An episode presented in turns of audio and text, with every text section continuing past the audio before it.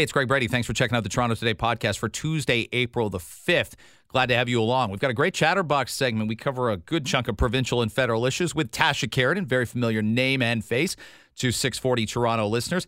And of course, Sam Grewal as well uh, from The Pointer. We talk about Pierre Poilievre and whether his rallies are a sign of bigger things to come or whether we're getting ahead of ourselves that he is the clear and obvious choice to be Conservative Party leader. We talk about COVID as well in context of everything that we're facing right now with Dr. Suman Chakrabarti about whether our wave is going to peak in a couple weeks and hospitalizations hold. And we talk about that fourth shot. A lot of people are going to wonder when NACI gives recommendations who's it for, who most benefit from it, and who should avoid it for the time being. All that to come on the Toronto Today podcast, which starts now. Let me start here. We've talked about this concept of Russia and the tipping point and when we have to put boots on the ground. I heard from people on text yesterday, and, and a couple were quite adamant. We made a mistake staying so long in Afghanistan. Look what happened last summer. Well, the entry and the exit kind of are are interrelated. We're talking about different governments. We're talking about different eras. Uh, it was a messy departure, not necessarily for our soldiers, but to get people we were hoping to get out of uh, Afghanistan out. We also didn't expect the polar opposite of, of say the Ukraine mentality to exist with the Afghanistan mentality. Oh, um, you're leaving? Okay. Um, there's a Taliban. Let's wave them down and see if they want to run things again. We surrender. That's absolutely what happened. And their major cities are intact. Their lives are ruined, and women's and children's lives are ruined, but they basically stayed intact. Many of you saw the images over the weekend and we're still talking about them on Tuesday morning. You got a lot to compartmentalize and unwrap on a Monday and on a Monday show, and when you're catching up with people. But uh, there's a lot of wider themes emerging now from this particular war. We are using phrases like genocide. We are using phrases uh, such as ethnic cleansing, and it's reminding people of uh, of what happened when the former Yugoslavia started the war in the Balkans in the mid '90s. We don't have to go into the context of that, uh, and we don't have to go too deep into the weeds with that idea, but it was ugly. It was beyond uh, ugly. And had we had the technology now that we have, I mean, we, we didn't even use the word drones back then in 1994. They may have even existed, but not to the same prominence, and we didn't get the footage that we get now. But um, this is turning and turning to a point where I think we are talking now about a military response. We are talking about boots on the ground for Western democracies. And I don't know how that lands with an awful lot of people. Um, I do know we probably need to do more than we've done. After six weeks cheering them on and applauding Vladimir Zelensky when he addresses our House of Commons, and the prime minister of our country being just giddy when we get a phone call uh, with him, when he gets a phone call with him, like it's that crush you had on the girl in, in seventh grade. That's okay. Crushes are great, but um, painful, but great. And we got to do more than just the uh, word thing right now. I think people are looking at the Ukraine foreign minister yesterday talked about. I got like just just like gut busting audio that I want to play you in this segment gut busting audio from a lot of this. The Ukraine foreign minister documents the fact that what he saw in one city over the weekend is going to be matched in many other Ukraine cities, including Mariupol. A tip of the iceberg of all the crimes that have been committed by Russian army in the territory of Ukraine so far. And I can tell you without an exaggeration, but with great sorrow, that the situation in Mariupol is much worse compared to what we've seen in Bucha and other cities, towns, and villages nearby Kiev. I demand from, my, from our partners, on behalf of the victims of Bucha and the people of Ukraine, to take the most severe sanctions against Russia this week. This is not the request of Ukraine's foreign minister. This is the plea of the victims of rape, torture, and killings, their relatives, and the entire Ukrainian nation. Think the weekend comes and you want to enjoy it and you want to be out with family and you want to see friends and Easter weekend's coming. I know our family's got to travel to Ottawa this weekend um, for a, a, a cel- like a celebration of sorts. So we want to do these things. But again, the weekend invigorated my desire for Ukraine to get the Russians out I'd sort of I hadn't become passive towards it, and it's a job, right? So you're checking in on this stuff. My wife documented the idea that I have to check in on this stuff a lot more than the average person does. And if you're listening to this, by the way, you probably do the same. You're interested in talk radio. You're interested in issues. You're interested in uh, in being smarter. So am I. Okay, well, like that's why these are often two way conversations. You text the show 289-975-1640. By the way, 289-975-1640, and I get a little smarter with our exchanges. It's good. Igor Novikov is the former uh, advisor to uh, President Zelensky. He's there fighting right now, and he documented the personal toll. I mean, if we think it's hitting us hard, you're in Ukraine and you're out there fighting. You you get dressed, take a shower, eat breakfast. Probably you get dressed at the end of that, whatever, and you're out there armed to the gills and defending your neighborhood. Like I think we could picture doing that for maybe 20 minutes but it's an everyday process now for um, somebody that was a former aide to a politician, and he documents the toll it's taking on his family, on his wife. My wife cries every night secretly, like you know, she she hides in one of the rooms, and you know, I'll walk in and she'd be sitting there crying, and you know, when I speak with her, I go, "Why?" and she goes like, "Well."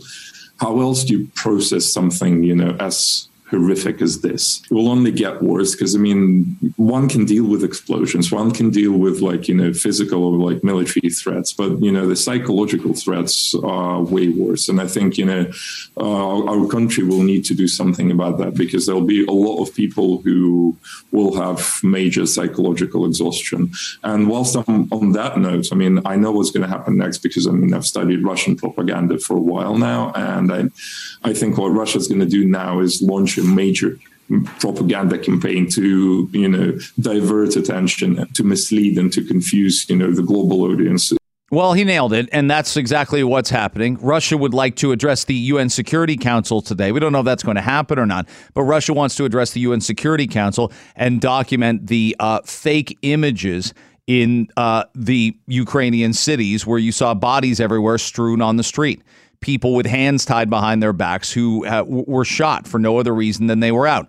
Now, I'm going to say this, and I mean this Russia is committing war crimes. So is Ukraine. Ukraine is taking soldiers, no doubt about it, and killing them. They're not treating them as prisoners of war. They're not doing exchanges. They are killing them. Okay, that that in essence, via the Geneva Convention, is a war crime. Ukraine's committing them also. Russia's taken it next level, however. Okay. We're not going to pretend that war is. It, Europe has spilled an awful lot of blood in our lifetime uh, with the, the war in, in the former Yugoslavia, let alone a lot of people older than me's lifetime when we talk about World War II. And we don't have many people around who remember World War I anymore, but that happened as well. And they, they have something called collective amnesia. It's a comment that gets utilized. It's a phrase that gets utilized when you just forget how bad something was for the world, for the planet, for your country. And that happened clearly with that has happened clearly with the former Yugoslavia. Okay? There was there was in essence peace in Europe from the end of the Second World War almost until then. Although there was a Greek civil war in the late 40s, but I'm getting really nerdy here with my history and and whatnot. But here's what happened in uh, in in Bosnia and Herzegovina and Serbia. It was a war that absolutely forgot every lesson about World War II what to do and what not to do. How do we do things in a diplomatic fashion? How do we solve, solve a conflict with humanitarian tools instead of just killing each other in the street? That's all been forgotten right now.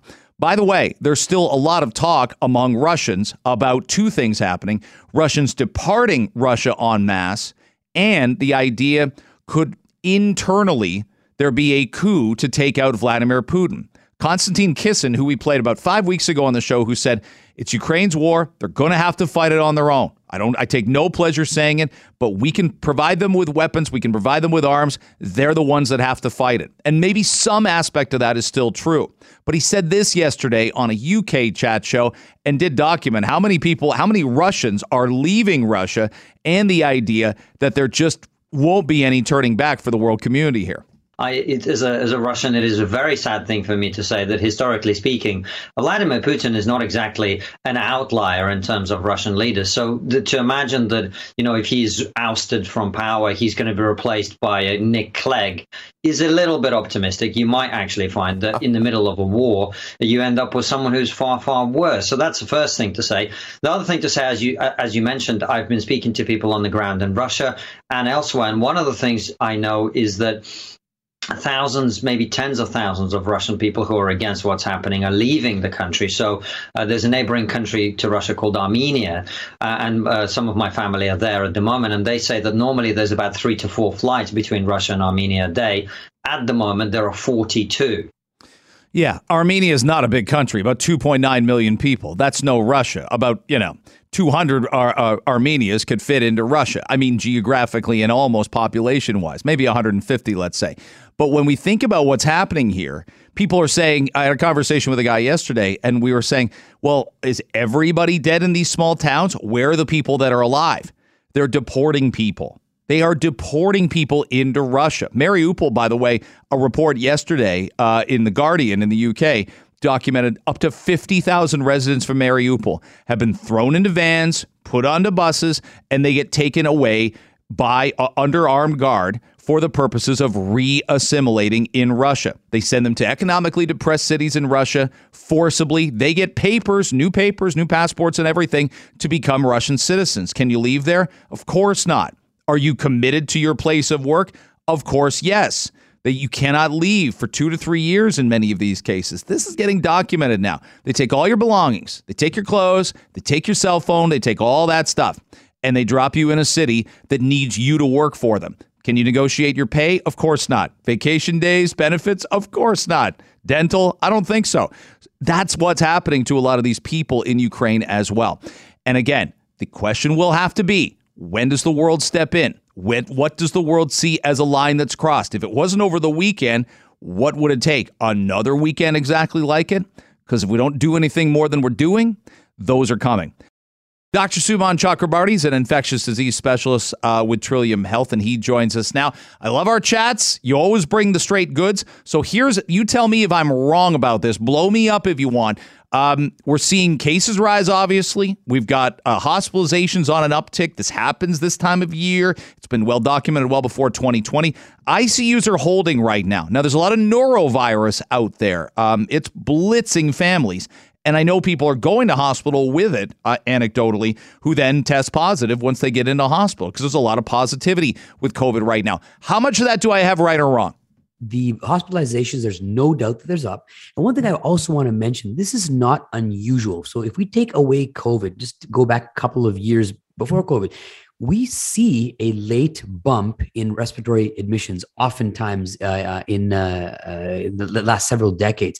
It's a pattern that we see, a seasonal pattern. Now, this time, yes, COVID is occupying that, but yeah, it's not unusual at this time of year to see norovirus. It is true though, COVID is, you know, Omicron is extremely uh, contagious and we're seeing it all around. But the people who are being admitted to hospital sometimes, you know, hear that term for COVID or with COVID. A lot of it is with COVID, not directly causing their illness.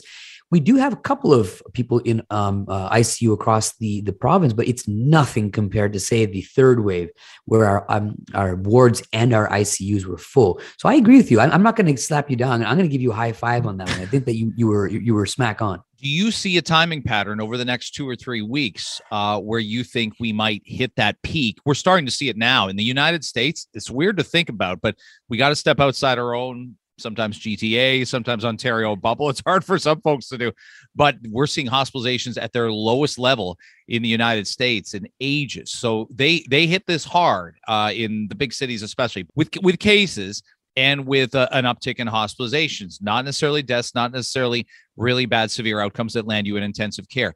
Do you see us cresting at a certain point in time in the next few weeks as we head to head to May, let's say?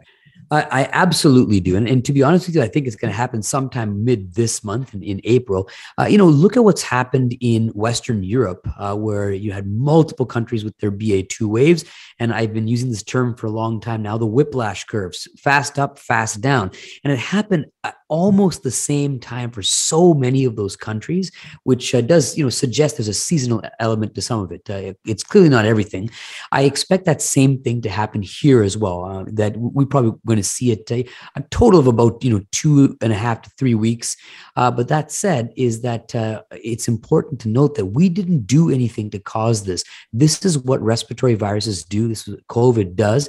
We have control over trying to minimize um, severity the, the biggest thing we have, of course, the vaccine. We have therapeutics as well. But I think the idea that this wave happens, something that we did, I think it's important for us to take that out uh, as that's a huge misconception.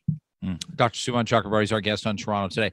I saw a couple uh, doctors, one pharmacist as well, document well, you know what mask mandates do? They keep the flu away, they reduce influenza. And I thought about that and I thought, all the conversations we were having about the lack of flu in the winter season of 2021, so 15, 16 months ago, was about lack of socialization, lack of travel. Sometimes we where our kids haven't been in school bringing stuff home, haven't been playing sports. And I thought that was the biggest reason. Like the way I I, I simplistically think about it is if masks kept away influenza, doctors who study influenza and masks would have recommended doing that before 20 years into the 21st century to keep flu down. I'm sure they recommend it for some highly um, immunocompromised patients, depending on circumstances. We've probably all been on a flight in the last 15 years and seen somebody wearing a mask. But it's never, no matter how sick we've been, nobody's ever suggested massive amounts of masking would keep the flu down. What's your thought on that? It's a really good point. And I know this is a bit of a lightning rod area, but I think when you look at the evidence for um, the idea of like full community masking to try to prevent flu transmission. So this is flu, which is a virus which is much less contagious than Omicron is, but it's still something that uh, affects a lot of people masks don't work very well. And we have multiple uh, studies that show this. Uh, and when you do meta analyses, you can see that there's not much uh, evidence that it can really uh, change the trajectory of an epidemic curve. That's very important.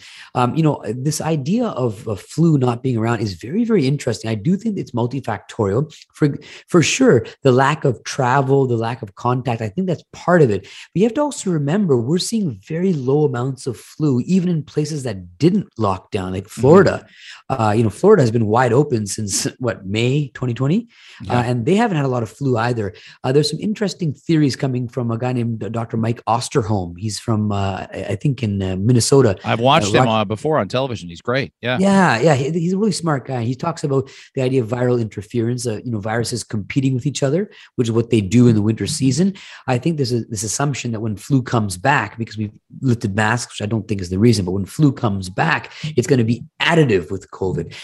It might not be. It might be something that actually just is something that competes. The two viruses compete with each other. Either way, I think it's much more complicated than just the having to do with masks, and uh, it's something that I hope we get an answer to in the coming years. I think there's some doctors that are saying, and I, I think you're one. I think Dr. Bogoch is another. Dr. Chagla is another that look and say getting COVID is not necessarily inevitable, but eradicating it certainly is. And I think there's this concept that you can still bob and weave and dodge and avoid and and in essence control the wave of a respiratory virus. Whereas the premise is the wave you know to use that surfing term has to be ridden out and you can use safeguards and, and sure you can mask if you like and and you can uh, make sure there are oral treatments available. Vaccination is the most obvious thing on the planet to protect you from severity but I, I still feel like we're still having you know some of the loudest voices out there dr chakrabarti feel like they're talking about um, it's some moral failing to get it and that we can still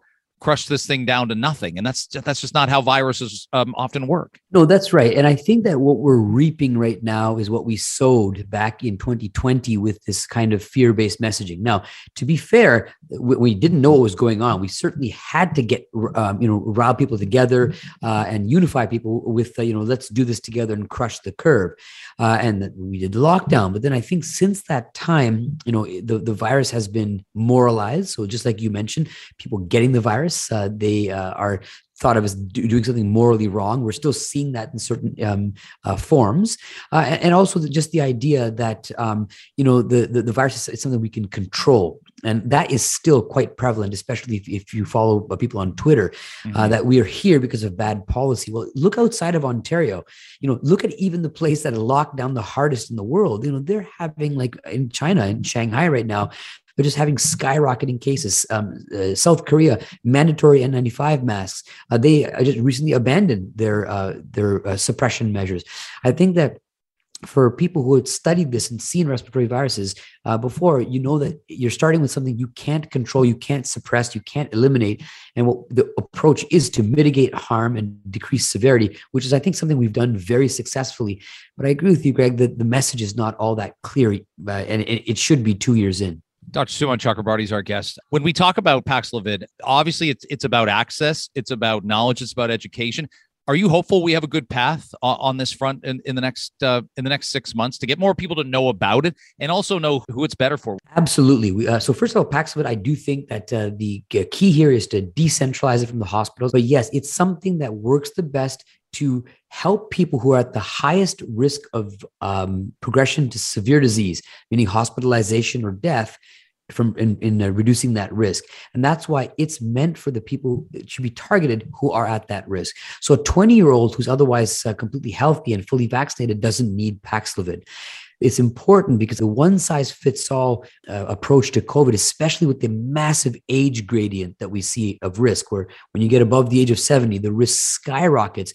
We really have to tailor our approach. I do think that we are already, I think, doing a good job. We need to get the word out there, but I think a, a seamless system uh, that's decentralized is the way to go with Paxlovid, and we'll get there last thing for you the um, the fourth dose has been authorized in the united states there's been some debate an issue that the, the CDC didn't really look at a lot of real world data uh, about it, but it's available for 50 plus in the United States. Um, we may get uh, recommendations from NACI at some point before middle of the month. What's your expectation for it, and where do you see the conversation about the fourth dose going? I first of all, yeah, I, am I'm, I'm dismayed to see how that was passed through uh, and just opened up with very little evidence. Uh, I think one thing we have to remember: it's clear that when we were in the emergency phase of the pandemic, we had to make decisions on the ground without a lot of evidence. But we we have a lot of knowledge in infectious diseases, and that's how decisions were made. Now we have time. I think before making any sort of broad recommendation, we need to have good data from randomized control trials before we do these things. There's lots of ways we can do this. There's tons of people who can get vaccinated. Lots of potential for data. That's what we should be doing. I think the idea of you know the ceo from pfizer saying something publicly and then that becomes uh, the the public health guideline to me that it's it's clearly very shady. It shouldn't be that way. And i hope going forward anything we do whether it's an NPI, whether it's a vaccine, whether it's an oral agent, it should be backed by good randomized controlled data. And uh, we have a lot of time to do that uh, now that we're out of the emergency phase.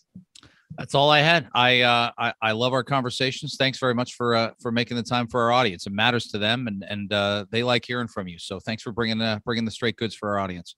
Great to be here. Thanks so much, Greg. Sheba Siddiqui joins me right now. You're going to love that audio um, of uh, of a young uh, Prince and uh, we've got also, I won't, you know, there's no way to, to analogize this. Uh, the four day work week. Uh, Stephen Del Duca was on with John Oakley Friday, and you and I scratched the surface on it yesterday. We had a big work from home discussion. The four day work week's really interesting. I don't know if you support my Wednesday policy. I felt like I got Dave Bradley on board. Wednesday should be the day off and there shouldn't be three day weekends, but we should just get a break. Like tomorrow, we breathe, and then we come back hard for Thursday and Friday. Wednesday should be that day. Your thoughts? Okay, so you're you're in favor of a four day work week. No, I'm not. I'm saying if it was forced on me, I would. I, know, I want I Wednesday. Oh, I love the idea of a four four day work week. I mean, I don't mm. care what party is doing. I don't care what you're saying. I don't care what you're. If you're doing that, take my money. Take Why not money. three? Why not just work two and a half? No, Why come, not? okay. Look, look. We live in a capitalist society, right? This is the, our economy, economy, economy. We've seen this over the last two years. What has been prioritized more than anything during this pandemic is the economy. Schools were closed. People were getting sick there, but we got to do this. We got to keep the money up. We got to, whatever it is. That's the society that we live in. And that needs to change. Um, and yes, Stephen Del Duca did join John Oakley on Friday. And here's what he had to say. This notion that the way that work is currently conventionally defined has been with us for all of human civilization and all of human history is not true. Work has evolved. We see work changing. We see a lot of people who are coming into their careers. There's lots of vulnerability, lots of precarious work out there. I think it, it you know, it requires us to constantly look for ways to improve the situation and to create that better work life balance for people instead of folks who are exhausted, especially when you think about during COVID, where people are being attached to their work. It feels like almost 24 hours a day because of the virtual platform. So we're going to take a look at it. We believe in evidence. We believe in facts. We want to make an informed decision based on the pilot that we are going to launch. Okay, a work life balance. Which is, I think you hate those words. Well, I no, it. I don't. I, I, I may, I realize I have to work to maintain it. No one's just going to give it to me. And I'm not We saying have- you feel that way. Here's, here's where I, I don't think he's right in that he says, well, everyone's just exhausted. Wait a minute. I thought the exhaustion was going to be if people commuted again. I thought the exhaustion was actually being in the office. So he's saying we're all exhausted from COVID work. Why can't it be everything? Why can't it be the fact that we've been in a pandemic? We've seen people around us getting sick, getting ill, elderly people, kids home from school, um, not be, working from home, which is a whole new phase for everybody. Why can't it be everything? The fear of getting getting the virus for a lot of people, masking, not masking, vaccines, not no, not vaccines. It can be all of that. You're preaching to the choir, but I'm saying it's you got. Let's say you add ten hours of commuting a week. Let's say you add to your mental stress spending a, an, an extra 140 dollars in gas a week. Which is the more exhausting thing? It's doing that. It's not. It's it's take away the 10 hours of driving and the 140 bucks a month, and that's why people are trying to are trying to wiggle out of the office calling them back. They are. okay. There's a Forbes study that came Am I right about that? No, because here's, I'm here's- there's a- not? There's a, Forbes study that came out on the four day work week, and it showed that a four day work week would increase employee satisfaction, company commitment, and teamwork, but, and it also decreases stress levels, which would lead to your health.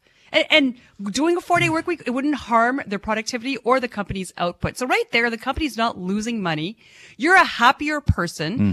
A lot of people want that. Like, let's say the Friday, I'm against the Wednesday. No, absolutely not. I'd say the Friday off. That would be amazing. And close the schools. Do it. We'd have to obviously work out certain ways of doing certain things, longer hours for certain people, different types of roles for other people. Like, it wouldn't work for us. We'd have to find a different way to contribute to the oh, company. Oh, Well, what if management decided it will work for you? Like Gord, you can break this tie. What's the first thing you think many corporations think of when the workday goes from five to four for those employees? What's the first thing that might come to their mind, being the employer, not the employee? okay, financially. You're thinking about financially. Absolutely. So that that leads to my work life balance and my mental stress will go through the ceiling thinking I'm about to get a 20% pay cut. Is it coming this week? Is it coming next week? Is it No. next month? Is it when I decide to finally book a trip on Expedia and do what you and McGregor says and go places instead of buying things? When will it happen? No, I think that you'd have to contribute in a different way. You'd have to earn that extra day. That's what we would do. And really, on a Friday, it's always more relaxed. No, There's it's more not. Water. Yes, it is. Not on It this show. Absolutely is. okay. Fair we, we, ha- we have to have the best show of the week because then it sits with us for three days. And I and you and I have had enough Friday afternoon conversations going, why did we do that this morning? What a mistake that was. No, that, that's that's in the past. Let's not talk about oh, the okay, but it's true. But I think that having a. Friday off with your family, I think it would be wonderful for our mental health. The stress levels, the, I think it would just be great to connect with your family, to connect Wow. with your friends. Uh, I think You got I would Saturday and to see- Sunday for that. And as I said, enough. your family doesn't your family doesn't want to spend as much time with, with not saying you specifically. Fine, your friends. friends, drop your kids off at their friends' houses and go see your friends for a drink. Or five, depending on if you're stressed out about getting a 20% pay cut, you're going to need more than one drink to get through it. I know good radio when I sit in the car and I need to go in Shoppers Drug Mart for things, but I'm listening to the interview instead. I know it's good talk radio, and that's the last time uh, Kelly Cutrara had Tasha Kheiriddin on, principal at Navigator Limited, senior advisor on Charest campaign. I left the I let those optimum points just pile up. I was really eager to hear you talk with uh, with Kelly when you were talking with her a few weeks ago. It's great to have you on this morning. Oh, thank you so much. Absolutely. And Sam Grewal uh, joins us once again, editor of The Pointer. Sam, I would, I'm, you know, you can convince me to give up some optimum points by listening to you, and and uh, we'll, we'll see how it goes today. Too much pressure. it's a lot. Are you kidding? I love walking the aisle. I used to do that before COVID. I'm like, let me kill 20 minutes here. Get out of, you know, toddlers in the house. Let's get out of the house and walk the aisles of Shoppers Drug Mart. I feel more comfortable there than a grocery store. There's more goodies in there. Speaking of goodies, Tasha, let's start with you. Ontario feels like this happens, right? A lot of goodies being promised to chase down votes. The NDP says we're into the idea of universal mental health care. The conservatives say we won't go as deep as that, but we'll save you six cents a liter at the gas pumps for a period of six months. Are you spotting, is this an excess of provincial promises that we didn't necessarily see in the last federal election? And by the way, the promises, are they just getting going? We've got two and a half months to go. You know, every time we have an election, we see a ton of promises. I find it interesting. Um, the Ford government has definitely paved the way in terms of promises for things, you know, even for employees, uh, things that they would have gone much further than they than they probably would have in the past. We're seeing, of course, lots of promises on the other side from the other parties as well, um, with you know. Uh, big price tags, and we're seeing it federally too. We don't even have an election, and the budget's coming up, and the deal's been struck between the NDP and the Liberals. It's keeping people happy, I hmm. hate to say it, with their own money. Uh, this is not anything new. And so for this election, I am not completely surprised. Um, I think that, you know, the, the government thinks that the economy is going to be in a good place. They'll be in a measure to deliver this stuff of course, the proof will, will come. We'll see. Sam, can some of this, can I make the case some of it is a natural evolving pivot of, of opinion and policy? I look at, at how the provincial government is with electric cars, right? They see that we've gone through a pandemic. They see what's happening with the price of fuel and, and with the cost long term of, of an over reliance on fossil fuels. Can I make the case that something like electric cars and, and, and pushing them out to the public's more important in 2022 than, than late 2017, early 2018 when they were campaigning? Campaigning? Oh yeah, absolutely. I mean, but when we look at EVs, for example, and I'll and I'll point a finger at the Ford government, the PCs. You mm-hmm. know, if if you really want to increase EV sales and take up of EVs for all the benefits, you know, we should be looking at things like subsidies and rebates. They they cut them, they mm-hmm. eliminated mm-hmm. them. Um, and I know there's been a lot of talk recently about how sales have still gone up. Well, they would have gone up way more dramatically. And just another point too, it's interesting that the goodies uh, are so clearly being targeted, you know, at, at partic- in particular places in the province. The PCs picked up almost 50 seats, and almost all of them were in the 905. And it's no big surprise that their their gifts are basically to drivers. They're, they're banking on 905 commuters who are going to like, you know, the license plate stickers being eliminated and a little bit of help at the pump with the recent announcement on gas taxes.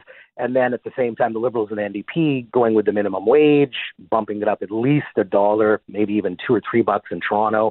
And and so it's no surprise to me that they're they're basically trying to target the seats that they're either trying to win or win back.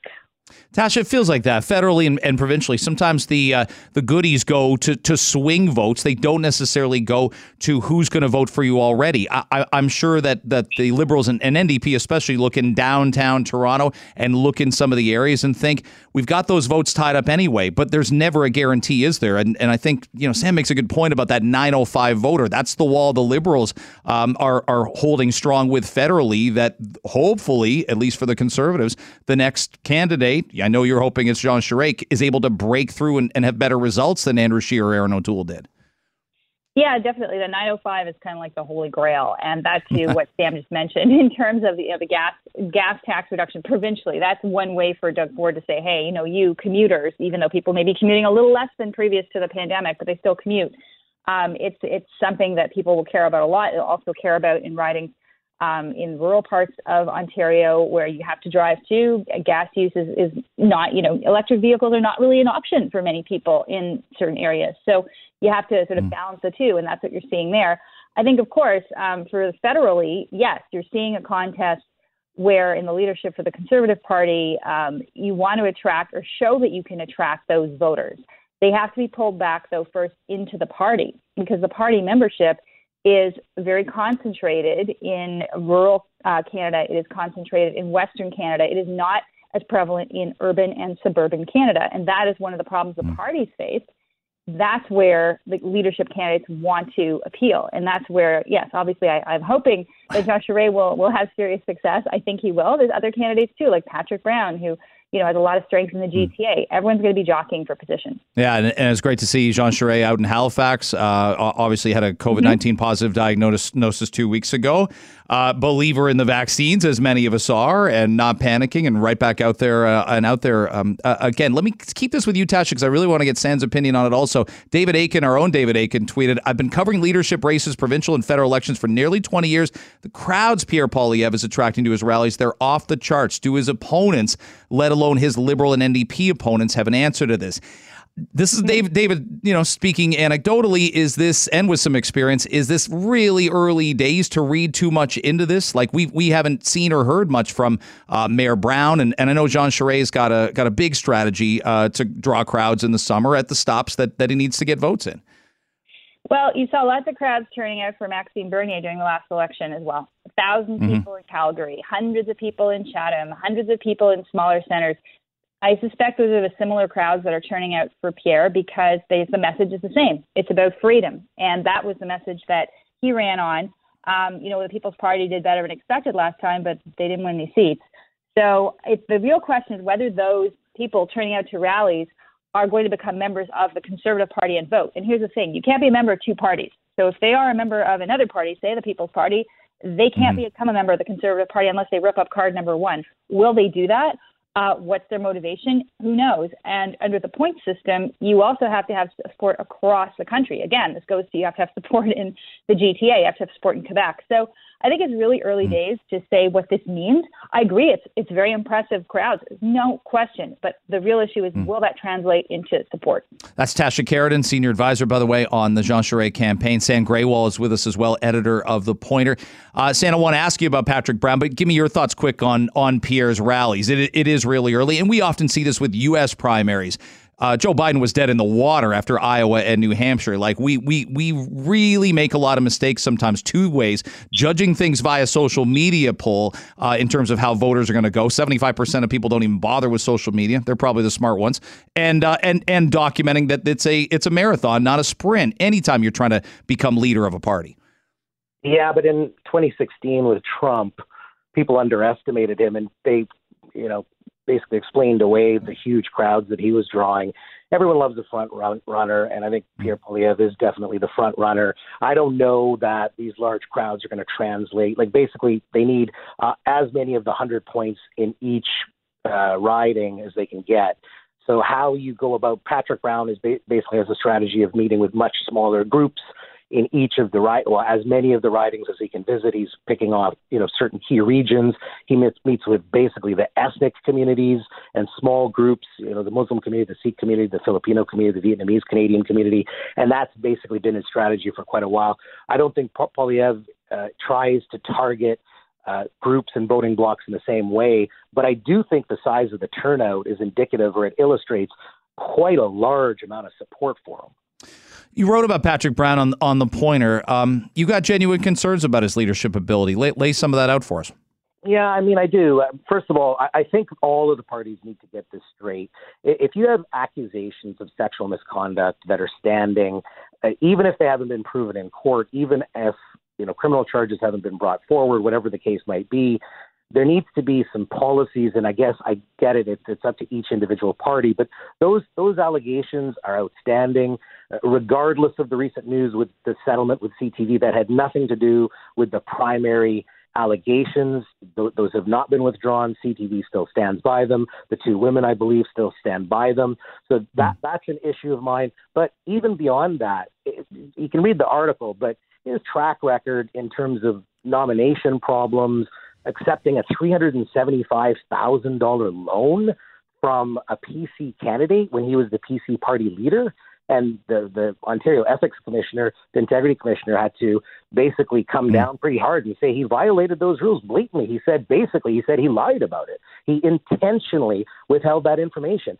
To me, these are maybe borderline disqualifying you know pieces of behavior that I think hmm. you know, need to be considered. We've got about a minute here for uh, for each of you. Tasha, let's go here. Ukraine. Uh, we just couldn't turn our televisions off from it. If anything, it, it re-energized my desire to see more than just sanctions, more than just talk, more than just you know people putting blue and yellow flags on their social media account. Do we have the appetite? I've, I'm hearing in the United States a little more of a rumble for it, and maybe that's because it's America. Do we have the appetite in Canada to get involved in a military fashion? We won't go first, but would we follow others for putting boots on the ground in that country? If we put boots on the ground, it's World War Three. And some people say we're already in this. Um, and it's, it's inevitably escalating because Putin will not stop with Ukraine. Uh, and I, I hate to say it, but I don't think he's going to stop with Ukraine either. So, it would it be an intervention now or an intervention later? I don't think anyone wants to see it. But at the end of the day, if these horrors keep mounting, the pressure will continue. I don't, I don't hear it boots on the ground here yet. But uh, you know, more pictures like things we've seen in Bucha, and uh, the it's just it's horrific. And I think it reminds people how horrific war is. which will be the case if we put boots on the ground too. It's a no-win situation. Sam, give me a minute on this. What do you think? Yeah, we, we need to exhaust all of the other tactics. The U.S. just sees the first large asset, a big, huge super yacht of a Russian oligarch. Mm-hmm. There's other incredible pressure being placed on Russia and perhaps the people who influence Putin, who maybe even have uh, some control over Putin. I, I really think that uh, every like you know ratchet up these sanctions, go after the oligarchs, go after his own assets, make it untenable, make it economically unviable for him, and, and, and squeeze Russia in every way possible. That has to be the approach. Thank you both for coming on today. Have a great afternoon. You too. Thank you. You got it. Tasha Kheiriddin and uh, Sam Grewal. He's uh, editor of The Pointer. She, uh, senior advisor on the Charest campaign and principal at Navigator Limited. Okay, so this is Tiffany Cross, right? An MSNBC host. And uh, the headline caught our eye yesterday as she uh, said, I've heard a lot of takes on Will Smith and Chris Rock, as have you, over eight days. White people don't understand the slap. And I'm like, oh, okay, well, I'm I'm willing to listen and learn. I uh, I'm not an expert in not being white, so explain it to me. Well, let's. Are we going to play? Are we going to hear the clip? Yeah, yeah. You want to do that? Yes. Here's Tiffany Cross uh, from MSNBC. She's interviewing a couple panelists here, but this is her perspective uh, about how only only black people understand what happened here. I'll try to put this in context for um, you know our, our, our, white fellow countrymen as best I can, and really, truly, uh, Black America. There is a commonality amongst us all. And if we went to a white person's home and it was their family dinner, and we were sitting there at the table, and the mother hauled off and slapped the father, and everybody at that table has an opinion. You know, the sister is like, "Mom, you always do this," and the brother is like, "I can't believe you guys are doing this," and dad is like, "You're terrible." If I weigh in as the guest in this home and I say, "Yeah, you guys are terrible," everybody's like, "I'm sorry. When did you get an opinion. Okay. Okay. So a couple of things going on there. First of all, I don't know how many conversations you've had about this incident. Now it's even past the end and it's gotten so much deeper. There's so many layers to what happened at the Oscars that night. But black communities are having very different conversations about the Will Smith incident than white communities are. This is, this is something that I've seen in all circles, be it online, be it with my social circles. Um, and Martin Luther King is known for asking, who's the most disrespected person on the planet? Do you know the answer to that? I don't. The black woman. Black woman. Okay. Yes. And who is the most feared person on the planet? The black man. Okay. So this is something that this instance has brought this forward. So there are many women in the black community that think that what Will Smith did was beautiful. The way that he stood up for his wife, the way that he guarded her. He, he didn't care who it was, where he was, what he was. Do not say anything about his wife. And he'll do what he needs to do to get his point across. Uh, and there are a lot of people who disagree with that, uh, that are not in the black community. Uh, have you read Kareem Abdul-Jabbar's take on it? He came forward. Absolutely, I retweeted it last week. Absolutely, yeah. Yeah. So he said that systemic racism in America is characterizing blacks as more prone to violence and less able to control their emotions. But he crushed Will Smith for that, for perpetuating yes. that myth that you, you cannot control your anger and you'll go to a violent means to settle a conflict he's saying that Will Smith is continuing to give this impression of, of the black community and black men who are also the most feared people on the planet.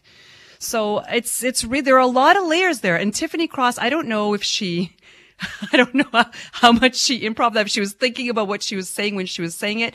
There are definitely different conversations happening though in black and white households, or I should say black communities and non-black communities. It's a weird one too, though, because she, it's not a dinner table and it's not a private yes. environment.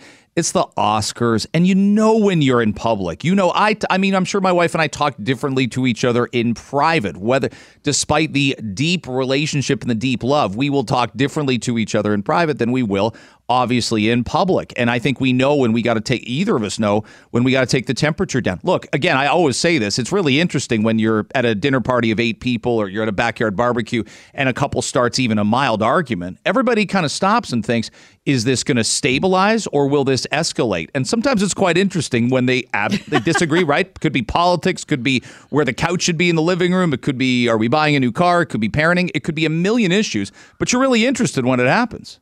Oh, we're all watching. Right. We're all watching. Yes, but it doesn't give us the, the right to give an opinion because we are in their household. We might gossip about it on the drive home or later that night as we're in bed, but this happened on a world stage, not in someone's private home. So we, I think we're all going to talk about it. We're all going to assess what's happening.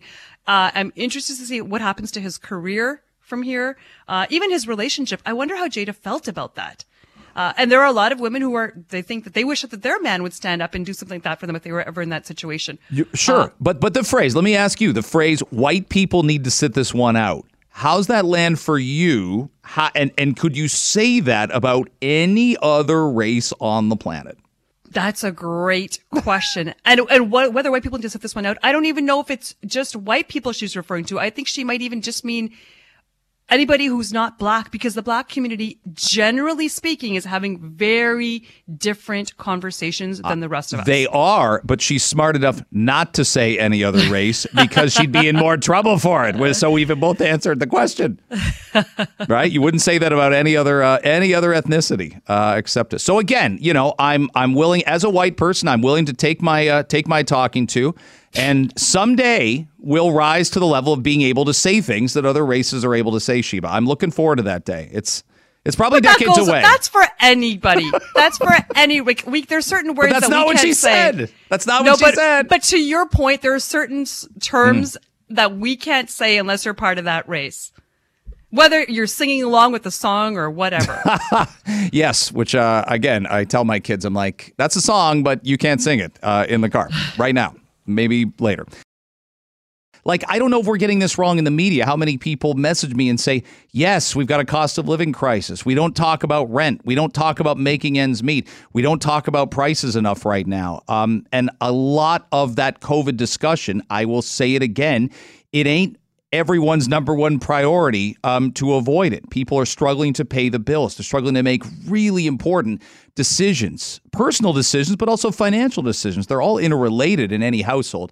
Uh, Anthony Furey joins me uh, right now. It's a little. I tell. I used to tell journalism uh, broadcast uh, students this. I'm like, you know, sometimes you got to go outside of the city of Toronto, and you might have to work for this amount of salary. And you, I had friends working Swift Current and Yellen, and they look at me like I've got four heads. They're like, really? Doesn't everybody start off making 80 grand in Toronto writing and broadcasting? And I'm like, no, no, I don't know where you got that idea. Yeah, and hopefully an anecdote that can, can bring a number of these parts together. Uh, Greg, I took the kids to Great Wolf Lodge the other day, which is not in Toronto, uh, of course. And uh, I got to tell you, it's like a thousand people didn't even know COVID had ever existed. There's no sort of acknowledgement of it. And I got to say that was refreshing because one thing I've been really upset about, you and I have talked about this, how kids have missed out on so much the past two years. And this is a place where kids can just have fun and and celebrate. And I know there's this line that people say on social media the pandemic isn't over just because you say it is. But at the same time, when we're talking about low risk people who just want to live their life, it's also true that the pandemic isn't still going on just because you angrily tweet it's still going on. If there's people out there uh, living, you know, several weeks after the mask mandate has ended and, and, and the activities they're doing don't really cause any problems for them and their families, you know, you've got to allow them uh, their liberties. And, and right now, people are looking and saying, how can I how can I enjoy the summer with all of this inflation? You know, we've had two summers where life was pretty much canceled. We've wanted to enjoy things we haven't been able to, uh, but we want to find cost effective things to do in Ontario to, to give our kids some life again. I know you saw the picture of, uh, and I, I'm not bringing this up, I swear, uh, to dig in on on Elizabeth May, who's COVID positive right now, 67 years old, but she's kissing a, a 103 year old decorated war veteran, and the conversation's more about that 103 year old fought for Canada in world wars. What's the amount of time that we should isolate him and try and protect him and make him do this and make him do, he's 103 and he fought in the Second World War. And then I, I and then like what's the sliding scale where we go down and we say why should a 90 year old keep ha- being forced to do things at 25 months into this why should an 80 year old and you and i have the same arguments for our kids how long how long do you want five year olds to perpetually wear masks every i'm at a walk-in clinic with my kid last night and uh, a four year old and a two year old a four year old and a two year old are waiting same amount of time i am for an appointment 80 minutes and i'm like it just it just doesn't feel right. I know in my heart and soul what doesn't feel right and that doesn't. Yeah, and when it comes to the 90 year olds, 103 year old, how many years does this person have left? There were at least two news stories about 12 months ago about persons who lived in retirement homes or long term care facilities who were in their 90s. They chose to end their lives prematurely rather than be forced into their rooms and not able to see another family member for for however long. They didn't know how long Mm-hmm. this thing would last. Two documented stories. What a tragedy. The fact there were two that made the news makes me suggest that in actuality there are probably more than two persons in Ontario who made that choice. And these are people who clearly felt I, I may only have a year left anyway. I want to spend that living seeing my grandchildren and and we made that against the law. When I think about people who said I wanted to go see the, my dying loved one, sure, I may not be the one name on the paper that says I'm their immediate connection, so it can show up, but this person matters to me. I want to see them. They want to see me. And we had rules that said you can't do that. And I said said before, the very first piece of Western literature, the, the Greek tragedy uh, Antigone, is about how you do not violate end of life rights. That is how sacred that is to the human condition. And we violated that a year ago. So mm-hmm. take precautions, protect the vulnerable, shore up the healthcare system. Let's do all of that. But we we need to talk about some of the very very primal wrongs that that that we enacted the past two years. I think. I got no time for people operating from a, a May 2020 playbook. You can't do that at, at this point in time. First of all, it makes no scientific sense. And as we've documented, so Theresa Tam says we should do this. Eileen de Villa says we should do this. Lawrence Loh said we should. And somehow you followed their every word like like like from the Bible for 23 and a half months. But now they're wrong. Now they're now, now they're the enemy because they don't they don't agree. We should be you know uh, having six year olds uh, um, you know have their free their their their you know their learning and their socialization compromised for yet even more months and and, and again interminably. There's no there's no metric that I've seen anybody give. When would it be okay? Give me that number. Stephen Del Duca, Andrea Horvath, anybody, even the even the provincial. Give me the number that makes it okay, and they don't give you the numbers. And you know, the TDSB they put out some uh, new information just yesterday about all the things they're going to do to address learning loss and the other challenges that they know kids have faced the past two years. Because you have noise from the teachers' unions, noise from Del Duca and Andrea Horvath, yes, but when you speak to kindergarten teachers just out and about, you know, friends of friends, meeting up with them in the playground, they know what's also going on, and they know there are hardships. Teachers are talking amongst each other. Uh, I think we've seen very balanced comments recently from uh, Colleen Russell-Rawlins, who's the head of TDSB, uh, really going, look, we got to have choice involved here, and yes, we've got to deal with some of the challenges that kids have also faced. I mean, we do have learning loss. There have been harms. Anthony Furey from the uh, Toronto Sun, our guest. I know you're uh, really excited about the possibility of Tiger Woods playing in the Masters. I've never, I've never been a huge Tiger fan, and actually, it. it Well, let's just end this conversation right now. that said, that said, I, but but remember at times when he came back off of 2009 and the car accident and the infidelity and everything, he really did. We didn't know how the galleries would react. We didn't know if he could win his way back into the public hearts. It takes some time, and it's not like he did a gigantic mea culpa or anything. People just accepted that it's Tiger and they started rooting for him again. But yeah, it it my gosh, I can't imagine CBS uh, and and their desire to have him playing Thursday, and then you got to make the cut and be playing Saturday. That's another kettle of fish entirely. Is to play well enough for 36 holes to make it to Saturday and get that weekend audience. Look, look, and you make a good point. One kettle of fish is the personal choices he's made and whether or not he should be a moral leader for our youth. And that's conversation, and, and you don't have to be 100% of a fan of, of that aspect of his life for sure. But, you know, this is a, a, a player who uh, one of my golf teachers said to me, when Tiger is doing well, golf is doing well.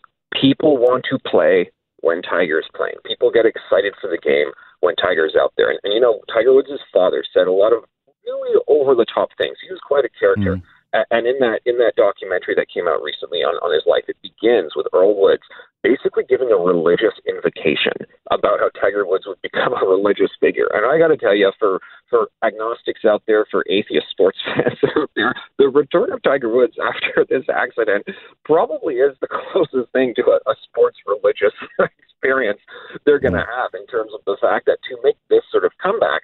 I mean, Greg, you're better positioned to say this than I am, but I, I think this could, if if he wins the Masters, and people have said he would not compete unless he thought a win was possible and and definitely in the cards, because he hasn't decided whether he's going to compete or not. If he wins the Masters, I mean, you tell me, I think this has got to be one of the greatest comebacks in sports history. It already was, right? When he won in 2019. It already was. So post this car accident, he's he's almost an entire year removed from this car accident where they said, "Well, you're lucky to keep your leg." And the last news conference he did, he had that noticeable limp. So um, I'll tell you what, yeah, uh, if he's even playing Saturday, um, I, I think we're talking four or five times the audience uh, that would be there otherwise. I got a blast. Absolutely. I want to. I Thank you, want. I, I, yeah, I want you to enjoy that. Uh, Anthony Furey, Toronto Sun, joining us.